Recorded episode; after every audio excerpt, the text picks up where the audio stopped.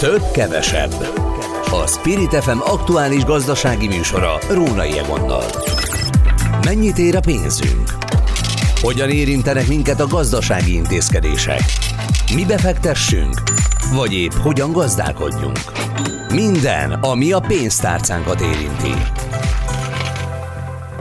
Tiszteltek, köszöntöm a kedves hallgatókat, Róna Jegon vagyok, a Spirit FM gazdasági magazinját, a Több-Kevesebb című műsort hallják, a rövid tartalomjegyzék az adás elején szokás szerint.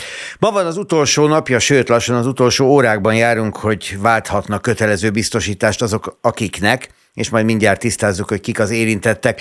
Szóval akiknek nagyjából úgy évvégén jár le egy évváltással a biztosításuk. Erről fogunk beszélgetni, de hát ez sem ennyire egyszerű, és ez sem ennyire egyértelmű, úgyhogy majd mindjárt tisztázzuk. Aztán beszélgetünk arról, hogy úgy szólnak a hírek, hogy a Volkswagen, amelyik Németország és Európa legnagyobb autógyártó cége némi gondokkal küzdik.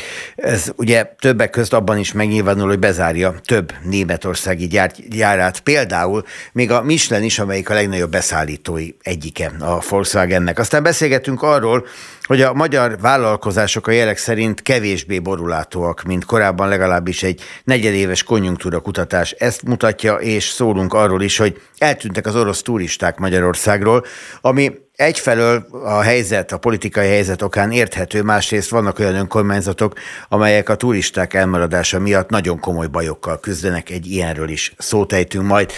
Ez lesz a mai műsorban, remélem, hogy velünk tartanak egészen 5 óráig. Itt van a vonalban Lambert Gábor, a Magyar Biztosítók Szövetségének kommunikációs vezetője. Jó napot kívánok! Jó napot, üdvözlöm a hallgatókat! Nem mondhatják a kedves hallgatók, hogy nem szólunk időben, mert egyszer már beszéltünk erről hetekkel ezelőtt, de most itt az utolsó pillanatban a finisben még egyszer felhívjuk a figyelmüket arra, hogy mint egy félmillió személyautó tulajdonosnak, köztük talán a kedves hallgatónak is, aki most ránk figyel, döntenie kell ma estig arról, hogy vált-e biztosítót. Minek alapján éppen ez a félmillió, és minek alapján érdemes váltani vagy maradni? Hát ezek az alapkérdések ilyenkor.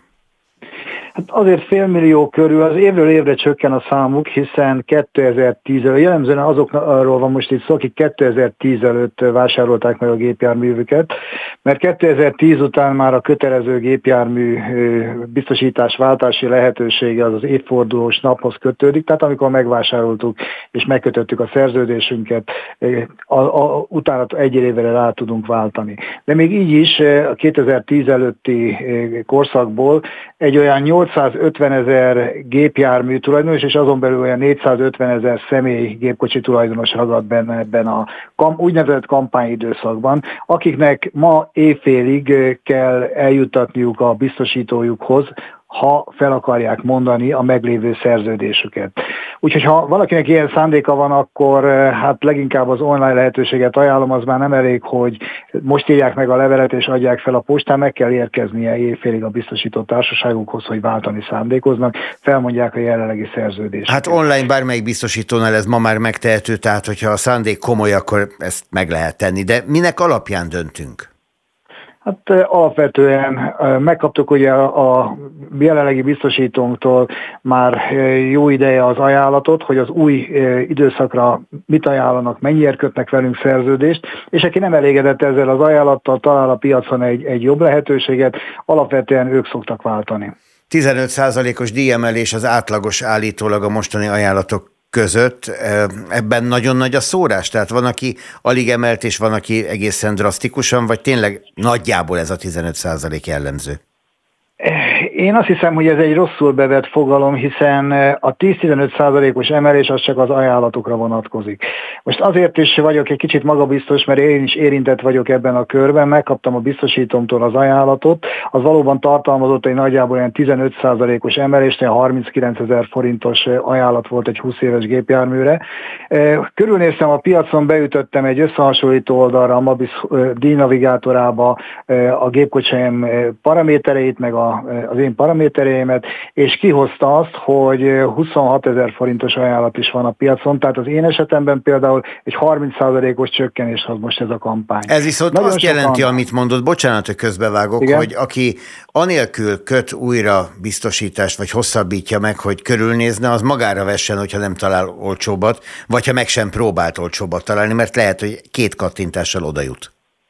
Hát nem két kattintással, ez olyan 10-15 perces. Jó, hát túlzás persze. Jó, online, de világos, de, de valóban az, az a helyzet, hogy azért emelkedik eléggé az átlag árszínvonal, mert nagyon sokan nem veszik a fáradtságot, hiszen ez a 10-15 százalékos éves szinten emelés, ez éves szinten olyan 3-4 ezer forintot jelent ebben a kategóriában, mert olyan 32-36 ezer forint között szóródik az, az átlag jelenleg, jelen pillanatban ennek a kategóriának az éves átlagdíja. Nagyon sokan gondolják úgy, hogy 3-4 ezer forintért ők, hát nem két kattintás, de nem veszik rá magukat, hogy, hogy kicsit jobban körülnézzenek. Pedig ha negyed órát számolunk, ez nem is rossz órabér, hogyha felszorozunk órabérre, mondjuk 12 ezer forintos órabérért csak leül az ember a saját gépe elé, gondolnám én. Na mindegy, jó, ezt mindenki maga dönti el nyilván. Minek alapján lehet tarifa kedvezményekhez jutni? Hát rendkívül széles a kör, ez társaságonként változik, olyan nagyjából olyan százféle kedvezmény van jelenleg a piacon, attól függően közalkalmazott, nyugdíjas, milyen gumit használ, hogy használja a gépjárművet, nem tudnám most felsorolni, de mindenképpen, mindenképpen érdemes megnézni, hogy ha beleesünk valamelyik kategóriába, akkor elég lényeges lehet a, az árkülönbség, és ami a legmeghatározóbb egyébként az, hogy milyen bónusz-mánusz kategóriában vagyunk. Tehát jellemzően ennek a kör, ez a körnek olyan 90%-a a legjobb, legmagasabb a bónusz 10 kategóriában van, ezért is eh, jóval alacsonyabb eh, ebben a körben az átlag díj, mint a teljes állomány, tehát a teljes gépjármű állomány körében. Azt érdemes minden esetre figyelni, hogy abban az értesítésben, amit kaptunk, vagy abban a díjajánlatban, amit most kérünk, abban megfelelő módon szerepele a bónusz-malusz kategóriánk, mert az a rengeteget lehet veszteni. Valóban így van, tehát ha felmondjuk a szerződésünket, én azért vagyok egy kicsit magabiztosabb, mert ugye én megcsináltam ezt most, és amikor megkötöttem az új szerződést, ott, amikor megkaptam az előző társaságomtól az ajánlatot, abban benne van egy szám, hogy milyen bónusz-málusz kategóriában vagyok. És ezt át tudtam vezetni az új szerződésre, ezt, nem olasszuk el, erre mindenképpen érdemes odafigyelni, mert akkor automatikusan érvényesíthetjük a, az előnyöket. Picit félve kérdezem, mert ez, ez, ez mindig ilyen meredek történet, hogy ellenőrzik, hogyha én azt mondom, hogy használok téli gumit, hogy tényleg használom, mert ugye említette előbb, hogy még akár a gumifajtára is lehet kedvezményt kapni, nyilván ez a, a téli gumi használatra vonatkozó lehet, gondolom én. Ezt ellenőrzi valaki? Hát ha mondjuk balesetet okoz, akkor biztos.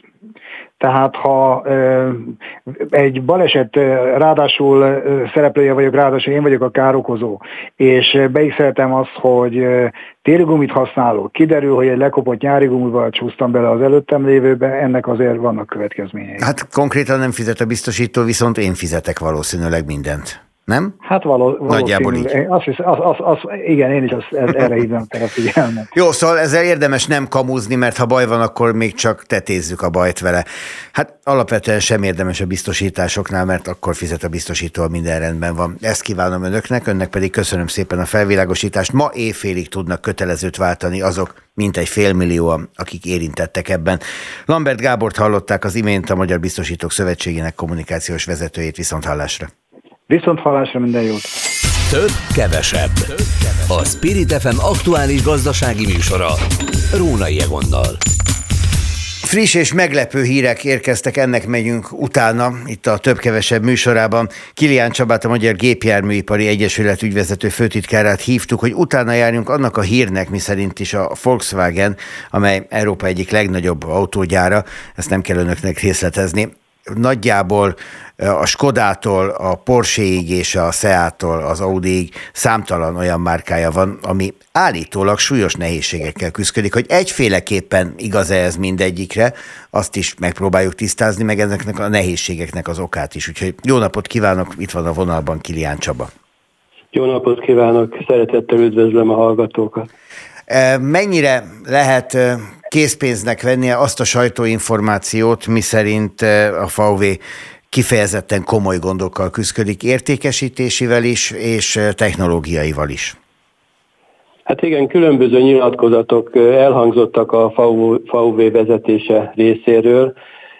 Nagy kihívások előtt állnak ők is, meg azt hiszem, hogy az autóiparnak talán mindegyik szereplője Hát ez a, nagyon sok. Ez a villanyautók szaporodása okán van így, vagy gyakorlatilag az értékesítés dőlt össze úgy, ahogyan azt korábban nem gondolták volna?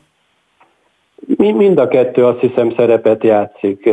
A globális piacok nem úgy alakulnak, az értékesítések nem úgy alakulnak, ahogy várták. Az elektromos autóknak a felfutása, piaci felfutása ugyan most Európában egész jó számok voltak az első tíz hónapban, de összességében többet vártak az autógyártók, és, és hát a technológiai átállás miatt, meg az elektromos hajtás egyéb kihívásai is azt hiszem nagy mértékben belejátszanak, hogy, hogy nincsen olyan nagy piaci kereslet, mint amit vártak. Itt hát elsősorban arra lehet gondolni, hogy nagyon drágák az autók, hatótávolság problémák ugye vannak még, és, és hát a infrastruktúrának a fejlesztése sem halad talán olyan ütemben, aminek, amilyen ütembe kellene haladnia. A Volkswagen márkavezetője Thomas Schäfer nyilatkozott,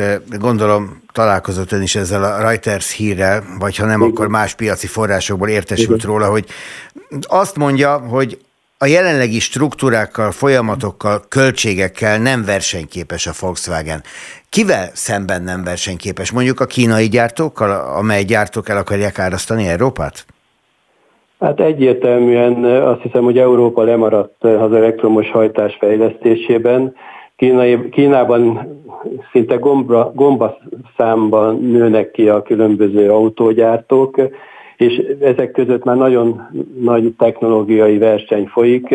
Hogyha azt nézzük, hogy a Teslát most már például a BYD vagy BYD nevezetű kínai cég is megelőzte a piacon. Ugye ebből is látszik, hogy a kínaiak ezen a téren nagyon előtartanak, és hát látszik az is, hogy az, az akkumulátorgyártás területén is a kínaiak dominálnak. Az első tíz legnagyobb akkumulátorgyártó között, ha jól tudom, akkor kilenc az mind ázsiai cég. Tehát ezek, ezek nagyon jelentős tényezők abból a szempontból, hogy hogy az európai gyártók hogy lehetnek, hogy maradhatnak versenyképesek. Ugye nyilván a mi szívünknek kedvesek az európai gyártók, ehhez szokott a fülünk, a szemünk, ezek voltak a vágyott autók mindig is. Egy uh-huh. Mercedes, egy BMW, egy Audi, egy, egy szép formájú VW, és ezt hosszan lehet sorolni. És akkor jönnek a kínaiak, Aha. És először megmosolyogtuk azokat a autókat, amikkel előálltak. És hogyha most megnézzük ezeket a, a frissen bemutatott autókat, ezek egészen európai pofájúak. Azt mondom, hogy megtanulták, hogy mi kell Európának, vagy mit szeretnek az európaiak és az amerikaiak. Hát abszolút, ugye még hogyha visszamegyünk egy kicsit a múltba, ugye mosolyogtuk annak idején a, a koreaiakat is, aztán a koreaiak is egy 10-15 év alatt betörtek az európai piacra, és, a, és gyönyörű autókat gyártanak. Hát a, a, a kínaiaknál pedig az elmondható, hogy ezeket az autókat azért többnyire európai tervezők tervezték. Tehát megvásárolták a legjobb szakembereket a világon, és azok eh, gyönyörű autókat terveztek nekik, és, és hát azt mondanám, hogy eh, mindenféle szempontból versenyképesek ma már az európai vagy az amerikai gyártókkal szemben. A magyar piacon mikor lesz számottevő a kínai autógyárak jelenléte? Ugye az első fecskék itt vannak, még hogyha egyelőre nyilván kis darabszámmal is, de gondolom, hogy ez egy átmeneti időszak. Biztos, hogy átmeneti időszak, és mondjuk abban nagyon bízom, hogy az európai gyártók is tudnak majd költséghatékonyan termelni, és olyan árakon kihozni elektromos autókat, amelyek versenyképesek lesznek a, a kínai gyártókkal, és elsősorban ugye a Volkswagen is már kijött különböző modellekkel, de, de, de ezeknek az ára még mindig nagyon magas. Hát egy, egy, szerintem egy négy-öt éven belül itt hatalmas verseny lesz a kínaiakkal, vagy, vagy talán már korábban is, mert már most is látszik, hogy ők, ők sokkal versenyképesebb árakon adják az autóikat. Ez az a versenyelőny, ami elsősorban a munkaerőben jelentkezik, vagy a technológiai előnyt használják ki, és attól olcsóbb egy kínai autó azonos kategóriában, mondjuk egy európainál, éppen mondjuk egy Volkswagennél? Hát ugye a kínaiak hihetetlen nagy piaccal is rendelkeznek, tehát ott tudtak nagyon gyorsan fejlődni, az akkumulátorgyártás területén lényeges előnyük van. valószínű, hogy ebből a szempontból ez az előny megmarad. Számolni kell azzal, hogy nyersanyag hiány van, vagy lesz. Ugye főleg ezek a ritka fémekkel kapcsolatosan Kína fölvásárolta a bányákat a, a világ nagy részében. Köze az európai gyártásnak a 90%-a a kínai alapanyaggyártók vagy bányákból kerülnek ide Európába, de hogyha azt nézem például, hogy a kobalt, amely szintén egy nagyon fontos alapanyag az akkumulátorgyártás területén, az, az Gánában található a legnagyobb bánya, és, és mondjuk politikailag, gazdaságilag ez egy nagyon nagy függőséget jelent tulajdonképpen az európai gyártók számára. Éppen azt Abban... hoztam volna szóba, bocsásson meg, hogy Igen. ugye az európai gyártók próbálnának valamiféle uniós segítséget kérni a kínai dömpinggel szemben, de közben kiszolgáltatottak Kínának. Tehát ez egy nagyon nehéz helyzet, mert hogyha megharagítják a kínaiakat, akkor azt mondják, hogy mondjuk fél évig nem szállítok neked valamit és a fél évig nem szállítok neked valamit, megáll a gyárad. Igen, abszolút. Tehát ez, ez, ez a kiszolgáltatottság egy, egy nagyon nagy veszélyt jelent. Abban, abban talán én, én nagyon bízom, hogy hihetetlen nagy pénzeket költenek az európai gyártók is a kutatásfejlesztésre az elmúlt években, és én nagyon bízom benne, hogy kijönnek olyan új technológiákkal, ahol más anyagokra van szükség, és nem lesz meg ez a függőség. Szerintem ez, ez lehet egy, egy nagyon jelentős kitörési pont mondjuk az európai gyártók szempontjából. Bealudt Európa? Hát azt hát elmaradtak. Ugye a belső égési motorok területén egy, egy nagyon csodálatos évtizedeket éltek át, gyönyörűen tudtak növekedni az amerikai, az ázsiai piacokon, 20-30 százalékos profitrátával néha a, piacokon tényleg el tudták adni ezeket a különböző luxus márkákat, ami még mindig megy, még, még azt meg kell mondani, hogy az Audi-nak, a Mercedesnek, a BMW-nek, stb. a nagy német gyártóknak a luxus márkái mindig még mindig mennek, és elég jó eredményeket produkálnak, de, de lassan a luxus kategóriában is a kínaiak, a japánok, a koreaiak ott vannak, és, és nagyon jó autókat tudnak gyártani. Kezdjünk el lapozgatni kínai autós újságokat? Az a jövő? Mondjuk egy sort nem értenék belőle, de szép képek vannak benne. Hát ide jönnek ők magyarul, magyarul is bemutatják az autóikat, ugye megjelent most már a magyar piacon egy-két márka, viszonylag elég jó áron. Műszakilag is valószínű, hogy ezek azért már nagyon sok mindent tudnak, de, de van azért, hogy mondjam, egy vonzás a, a, a német autóknak, nagyon sok olyan kínai vezetővel is tárgyaltam, meg külföldi vezetővel is, akik mondjuk nem az autóiparból jött, de ők azért mégiscsak egy, egy Mercedes, vagy egy BMW-t, vagy egy Audit vásárolnak még egyenlőre. A magyar hát autógyártás, illetve a beszállítóipar elsősorban mennyire függ ettől, illetve mennyire lesz képes áthangolni magát mondjuk egy kínai dömpingárúra? Hát én, én úgy érzem, hogy hogy csak ezt, ezt az évet nézzük, akkor nem állunk rosszul. Körülbelül olyan az előrejelzések alapján Magyarországon azért egy 500 ezer autó legyártásra kerül összességében, és hogyha motorokat nézzük, ott is egy kb. 2 millió motort gyárt az Audi, illetve az Opel Magyarországon. Am, amíg a... ez így van, addig rendben van a magyar autógyártás?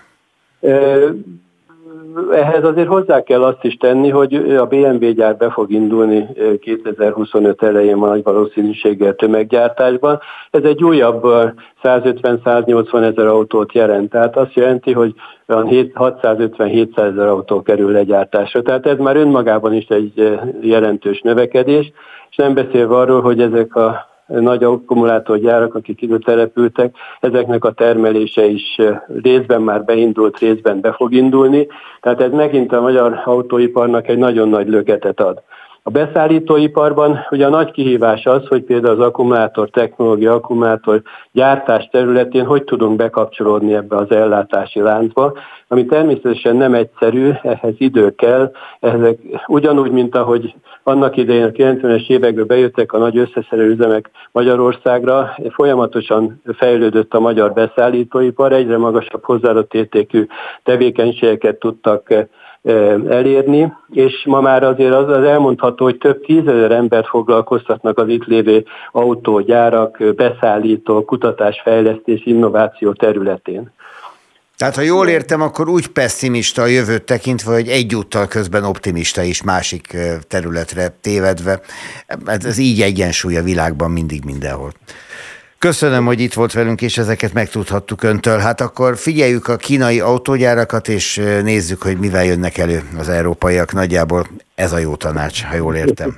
Kilián Csaba, a Magyar Gépjárműipari Egyesület ügyvezető titkára volt, főtitkára volt itt a vendégünk. Minden jót! Köszönöm szépen, minden jót kívánok! Több, kevesebb. A Spirit FM aktuális gazdasági műsora. Rónai Egonnal.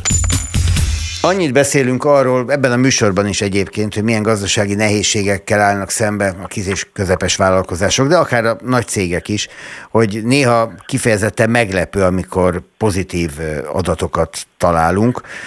Hát most ebben az esetben szintén nem a világ közepe az, amit megmutatunk majd önöknek, de azért valami derű azért mégiscsak van itt már. Kevésbé borulátók a magyar vállalkozások egy konjunktúra kutatás szerint, azzal együtt, hogy hát láttak már szebb napokat. Itt van a vonalban Nábelek Fruzsina, a Magyar Kereskedelmi és Iparkamara Gazdaság és Vállalkozás Kutató Intézetétől. Jó napot kívánok!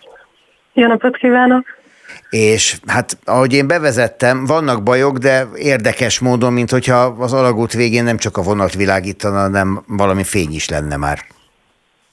Uh, igen, tehát mi egy uh, konjunktúra vizsgálatot uh, végzünk fél évente a hazai vállalkozások körében, legutóbb októberben zajlott egy ilyen adatfelvétel, ebben 1825 uh, vállalkozás válaszolta az üzleti helyzetükre vonatkozó kérdésekre, és hát azt látjuk az eredmények alapján, hogy hát áprilishoz képest elmarad a, a mutatónknak az értéke a tavalyi évben, októberben miért hát válságosabbnak mondható időszakhoz képest viszont egy jelentős javulást látunk.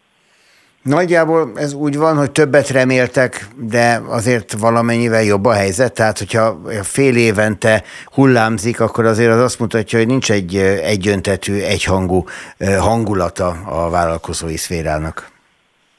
Ez így van, hát egyrészt látunk egy ilyen mm, időbeni tendenciát, hogy a koronavírus járványtól végétől indulóan végül is javult a, a vállalkozásoknak a helyzetértékelése, viszont tavaly októberben hát elsősorban az infláció, illetve az energiaárakkal kapcsolatos várakozások miatt volt egy törés ebben a javulásban. Itt egy, egy alacsonyabb értékre esett vissza a mutatónk, tavasszal újra javult, most egy kisebb mértékű csökkenést figyelhetünk meg, de azért azt el lehet mondani, hogy nagyon nagy különbségek vannak a különböző vállalkozás szegmensek, típusok között. Azt én jól gondolom, hogy a két mélypont az elmúlt évtizedekben az a 2008-as gazdasági válság volt, meg a Covid kitörésének időszaka, az a tavasz, amikor senki nem tudta, hogy merre Igen. tovább. Igen, tehát az volt ugye a 2008-as válság, utána egy, volt egy javuló tendencia, ott 2012 környékén volt egy kisebb visszaesés újra, és utána tulajdonképpen a a javulást, vagy ezt a mm, pozitívnak nevezhető üzleti hangulatot a Covid törte meg, illetve hát kismértékben a tavaly októberi helyzet. Az mennyire tesz különbséget cég és cég között, cégvezető gondolkodásmódja és egy másiké között, hogy ő exportál vagy nem, hogy hazai piacra dolgozik, vagy van reménye arra, hogy ha az itthoni nehézségek megmaradnak, akkor is külföldről megtalálja a számítását? Azt látjuk, hogy elég nagy különbségek vannak a hazai és az exportáló vagy exportpiacra dolgozó cégek között. Ez egyébként egy általános tendenciának mondható, hogy a, az exportra termelő vállalkozások azok pozitívabbnak érzik a, az üzleti helyzetüket, ez, ez a mostani adatfelvételünkre is igaz. Tehát a, az exportálók alapvetően hát egy átlagnál magasabb értékelést adnak a saját üzleti helyzetükről, a pusztán hazai piacra termelők viszont az átlagnál jóval alacsonyabbra, illetve rosszabbra értékelik a saját helyzetüket. Hát nyilván ez összefügg azzal, hogy a magyar gazdaság az európai átlagnál rosszabb állapotban van, ha tekintjük az inflációt, vagy a vásárlóerőt egyúttal ugyanannyira nehézségekkel küzdködnek. Még egy utolsó kérdést engedjen meg. Nagyon nagy különbség van a között, hogy egy cég nemzetközi, tehát önmagában ő maga egy, egy a tulajdoni szerkezetét tekintve nemzetközi vállalkozás, vagy tisztán magyar vállalkozás? Igen, tehát ebben is látszanak különbségek. Ez egy gazdaságszerkezeti kérdés, és azt hiszem, hogy a, a nagyobb és külföldi tulajdonban lévő cégek alapvetően pozitívabbnak értékelik a helyzetüket. Azt látjuk viszont, hogy a, a kisvállalkozások és a mikrovállalkozások, amik ugye döntően hazai tulajdonban vannak, ők, ők általában pessimistábbak, és most is azt látjuk, hogy az októberi adatfelvételünkben is, hogy pessimistábbnak mondhatóak. Egyébként szerintem az egy érdekes adat, hogy a, a mikrovállalkozások a konjunktúra mutatóban gyakorlatilag a járvány óta a mínusz értékben mozognak, tehát itt a recessziós várakozások jellemzőek gyakorlatilag 2020 óta. Hát, hát, ha egyszer majd arról tudunk beszámolni, hogy Magyarországon is jó vállalkozónak lenni, tele vannak optimizmussal, jön a pénz és növekszik a piac, és így tovább, és így tovább. Kivárjuk, jó? Igen. Jobb ötlet úgy sincs. Köszönöm szépen, hogy ezeket megtudhattuk. Nábelek Fruzsinát hallották az imént a Gazdaság és Vállalkozás Kutató Intézet ügyvezetőjét. Viszont hallásra. Köszönöm szépen, én is viszont hallásra. Több, kevesebb. A Spirit FM aktuális gazdasági műsora. Rónai Egonnal. Úgy szól a hír, és akkor ennek menjünk utána itt a Spirit FM gazdasági magazinjában is, hogy eltűntek Magyarországról az oroszok. Volt egy időszak a magyar történelemben, amikor ez kifejezetten kívánatos lett volna. Most ez nem az a helyzet, mert hogy például Hévíz városa arra panaszkodik, hogy azzal, hogy eltűntek az orosz turisták, azzal eltűnt az ő bevételének nagyjából a negyede, és a nála töltött vendégészakáknak is a nagyjából negyede, mint egy 300-350 ezer vendégészaka. Az ember nem is gondolta volna, hogy mondjuk Hévíz ennyire kiszolgáltatott az orosz turizmusnak, az orosz turistáknak, de hogy Magyarország mekkora veszteséget szenved el, és hát ezen belül nyilván akkor így Hévíz is, az ügyben szakértő véleményét kérjük is Robert Richard turisztikai szakújságíró a vonalban. Szervusz, örülök, hogy itt vagy. Kellemes szép napot kívánok, és jó rádiózást mindenkinek. Na szóval az orosz turisták és az ő elmaradásuk óriási sebet ütött a magyar idegenforgalmon? Azt hiszem, hogy mindenképpen nehézséget jelent az orosz turisták elmaradása, bár nem szabad azért elfelejtkezni arról, hogy korábbi időszakban 20-25-30 évvel ezelőtt is beszélgethettünk idegenforgalomról, amikor azért az orosz turisták még korán sem özönlöttek Európa turisztikailag értékelhető városaiba ilyen nagy számban, tehát azért van még más turista is a világon, de kétségtelenül nehézséget jelent az orosz turisták elmaradása. Főleg azért. Igen, mondjad, mondjad. Főleg azért, mert ha megnézzük a számokat, akkor látjuk azt, hogy már a hetedik legnagyobb küldőpiacunk lett Oroszország, akik megkedvelték a magyar fürdőtelepüléseket, nem csak Budapestet. A magyar fővároson kívül Évizre, Sálvárra, és Hajdúszoboszóra is nagyon sok orosz vendég érkezett, és ami, ami miatt különösen fáj a hiányuk, hogy rengeteget költ egy átlagos orosz turista, és emiatt azért a bevételekből igencsak hiányoznak azok a pénzek, amiket az oroszok költenek. Na azt akartam az előbb illetlenül közbeszólva megkérdezni, hogy azt kimondhatjuk, hogy az orosz turista Magyarországon kifejezetten fürdőturizmussal érkezik, és, és mondjuk nem nyaralni, vagy nem város nézni, hanem a meleg fürdőket keresi?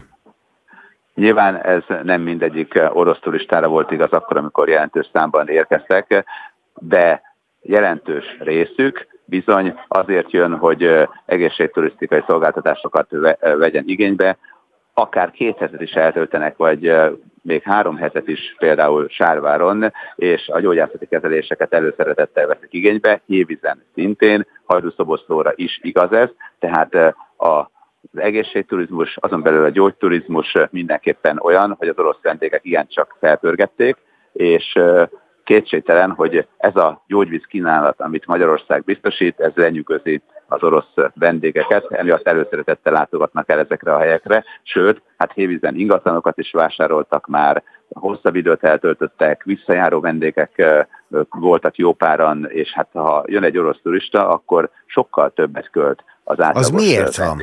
Képest. Általában is így van ez az oroszoknál, hogyha kimozdulnak, vagy, vagy valamitől ez a, a, ez a fajta turizmus generálja ezt a nagy költekezést? Először is azért, mert abban az időszakban, amikor az orosz vendégek száma megnövekedett Közép-Kelet-Európa mellett, azért jó pár másik helyen, Nyugat-Európában is, Velencében, Barcelonában, Törökországban például, vagy a Maldiv szigeteken, akkor az azért történt, mert hogy Oroszországban a felső középosztály rendkívüli módon megerősödött, és a felső osztálynak jelentős tagja is elkezdett utazgatni. Tehát ha megnézzük, hogy mekkora lakosság országról van szó, akkor látjuk azt, hogy arányaiban azért itt is vannak olyanok, akik ezt megengedhetik maguknak, tehát ez egy komoly szám, és ők általánosságban szeretnek egy utazáson költeni, tehát szeretnek mulatni, értékes dolgokat vásárolni, márkás termékekben járni, tehát sokkal kevésbé úgy költik a pénzt, mint mondjuk egy német turista, vagy akár egy francia turista. A japánok még szintén sokat költenek, de az orosz turisták pedig legendásan nagy vásárlók egyébként, és ez azt jelenti, hogy gyakorlatilag akár egy átlagos magyar költéséhez képest 5-6-8 vagy akár 10-szeres is lehet a költés. Az Tehát igen. még egy helyen mondjuk például 100 forintot elkölt egy magyar vendég, megérkezik egy orosz turista, ő 1 millió forintnyi összeget költ el, ilyen is előfordult, tehát ez azt jelenti, hogy itt jóval nagyobb árrés képződik, a szolgáltatók sokkal többet tudnak keresni, és az adóbevételek is nagyobbak. Ezért van az, hogy azt mondják, hogy hát igen, jaj, de jó, hogy jönnek az orosz vendégek, menő szállodákba szállnak, meg komoly szolgáltatásokat vesznek igénybe. Persze azért az igazsághoz az is hozzátartozik, hogy főleg az elején rendkívül sokszor előfordult az, hogy a kulturális különbségek miatt azért panaszkodtak szállodások, vendéglátóhelyek alkalmazottai, mert hát ugye azért az orosz vendég az nem feltétlenül úgy kifinomultan a háttérbe húzódik, mint mondjuk egy provanci látogató, és nyilván ehhez hozzá kell szokni és bizony azért előfordultak konfliktusok a legkülönbözőbb helyeken, de aztán mindenki finomodott egy kicsit, az orosz vendégek is tudták azt, hogy azért Európában mások a szokások, mint amit mondjuk adott esetben egy otthoni buli helyen megszokott, és mi is hozzászoktunk ahhoz, hogy az oroszoknak igényei vannak, például az, hogy anyanyelvükön szóljanak hozzájuk vagy anyanyelvű feliratok legyenek, tehát az orosz feliratok megjelentek a szolgáltató központokban, orosz idegenvezetők jöttek, orosz szervezők speciális fakultatív programokat kínáltak az ide látogatóknak, tehát nagyon komolyan ráépült a magyar idegenforgalom az orosz vendégekre. Na ennek most vége. Vagy legalábbis hát most átmenetileg biztosan vége. Mivel tudja a magyar vendéglátó pótolni azt, hogy hiába várja az orosz turista csoportot, az bizony nem jön? Elsősorban azzal, hogy erősítjük a marketing tevékenységet, a Magyar Turisztikai Ügynökség ezért rengeteget tesz. Az ENTAK, a Nemzeti Turisztikai Adatszolgáltató Központ segítségével most már nagyon komolyan kervezhetőek a marketing kampányok, hiszen valós idejű adatokat kap mindig az ott lévő turistákról az adott szolgáltatóban, hogy mi történik, milyen vendégek érkeznek, honnan, milyen életkorúak, stb. stb. És ez alapján tervezhetővé vált a marketing lehetett erősíteni. Például Spanyolországban erősítettünk, több spanyol vendég van itt, Olaszországban erősítettünk, több olasz vendég van itt, a V4 országokban erősítettünk, Csehországból több vendég van itt, mint korábban. A német vendégek továbbra is a piacvezetők, belőlük van a legtöbb, hogyha az egész országot nézzük. A Budapestet akkor az Egyesült Királyságból is rengetegen érkeznek még, de egyébként hát sok küldőpiac van, nagy a világ, Nyilván azért nem csak az orosz vendégek hiánya jelent gondot, hanem az izraeli vendégek hiánya is, hiszen ők is azért 80 ezeren voltak egy átlagos esztendőben, viszont kezdenek visszatérni a kínaiak. Budapesten már a tizedik helyre felfértek a kínai turisták a 2019-es évben 200 ezer körüli számmal, tehát ők azért kezdenek visszatérni, de azt gondolom, hogy azok a helyek, például Hévíz, amit különösképpen megkedveltek az orosz turisták, és nagyrészt rájuk kezdett el épülni az idegenforgalmi iparág egy része, hát azoknak most át kell struktúrálniuk mindezt, vissza kell térni a német, a francia vendégkörre, adott esetben kicsit távolabb menni, az ázsiai vendégkörben gondolkodni, a V4 országok vendégkörében is. És hát ez azért is nehéz, mert mondjuk egy Kárlovi vagy Baden-Baden, stb. Tehát azért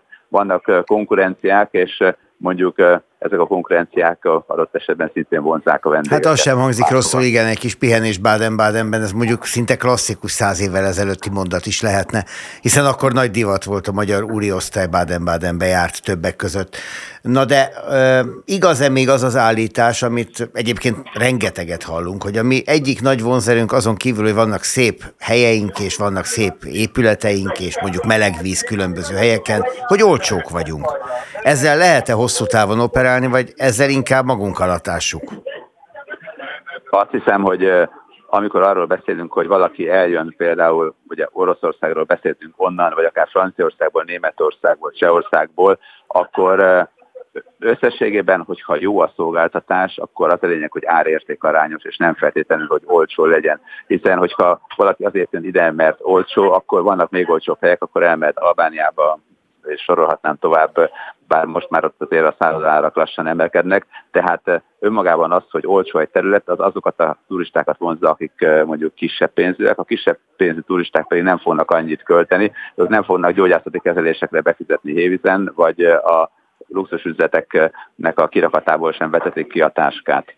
Tehát ebből a szempontból az, hogy olcsók vagyunk, az nem gondolom, hogy hosszú távon megoldás lehet, inkább az, hogy árérték arányos szolgáltatásokat nyújtsunk úgy, hogy élményeket ígérjünk, legyünk egyediek, legyünk érdekesek, legyünk jobbak, mint, mint mások, és igazából a minőségi turizmus a dolog kulcsa, hogy olyan szinten jó minőséget kínáljunk, hogy ez akár nagyobb reklámkampányok nélkül is elterjedjen, és szerintem inkább a jövő abban van, hogy, hogy a minőségi turizmust erősítsük. Budapesten is azért bőven vannak a fafados járatok által a vendégek és a Dohány utcát tudjuk, hogy mennyire népszerű egy keményebb hétvégén, de nézzük meg, hogy mekkora a költés és mekkora ebből a bevétel. Hogyha mondjuk egy picit Bécs felé elmennénk, akkor látjuk azt, hogy, hogy a nagy bezzegváros Bécset már sok mindenben úton is tudtuk érni, és van, amiben meg is előzzük, de például abban, hogy hogy tényleg eljöjjön egy német, egy francia, egy olasz felső középosztálybeli, vagy akár egy még felső kategóriájú turista, hát abban még azért fel kell kötnünk a nadrágunkat. Ezen mennyit hát, segít, vagy nem segít, Ricsi, a, a hazai fizetőképes kereslet? Arra gondolok, hogy hát nem lehet kétféle árlapot működtetni, egyet a külföldi turistának, egyet a magyarnak. És ami a külföldinek még olcsó, lehet, hogy a magyarnak már drága.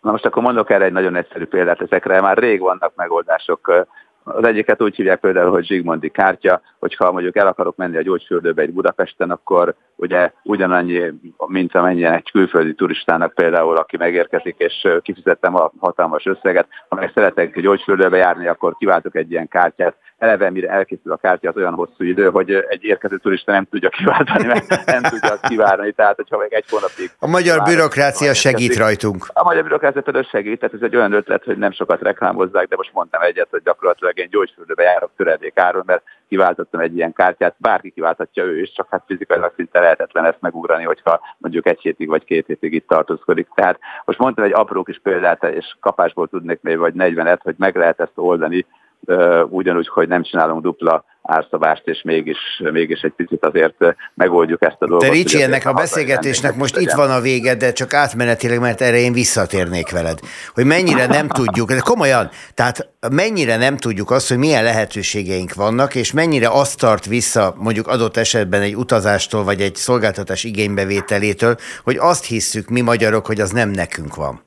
Miközben, miközben hát most mondtál egy példát, és hogyha azt mondod, hogy van még 40 ilyen példát, nem mondom, hogy mind a 40-et vegyük végig, de egy következő alkalommal azért ebben merüljünk el egy kicsikét, jó?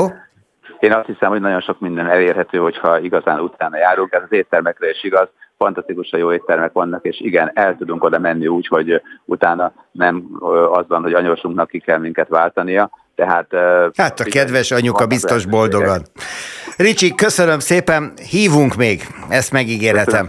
Mindannyiunk közös érdekében. Kis Robert Rihárdot hallották itt a Spirit fm ott a hangulat jó, és remélem, hogy önöknek is jó lesz a hangulatuk ezen a hétvégén, mert az jön most a hétvége, ezt ne felejtjék és érezzék jól magukat, mi pedig hétfőn várjuk önöket.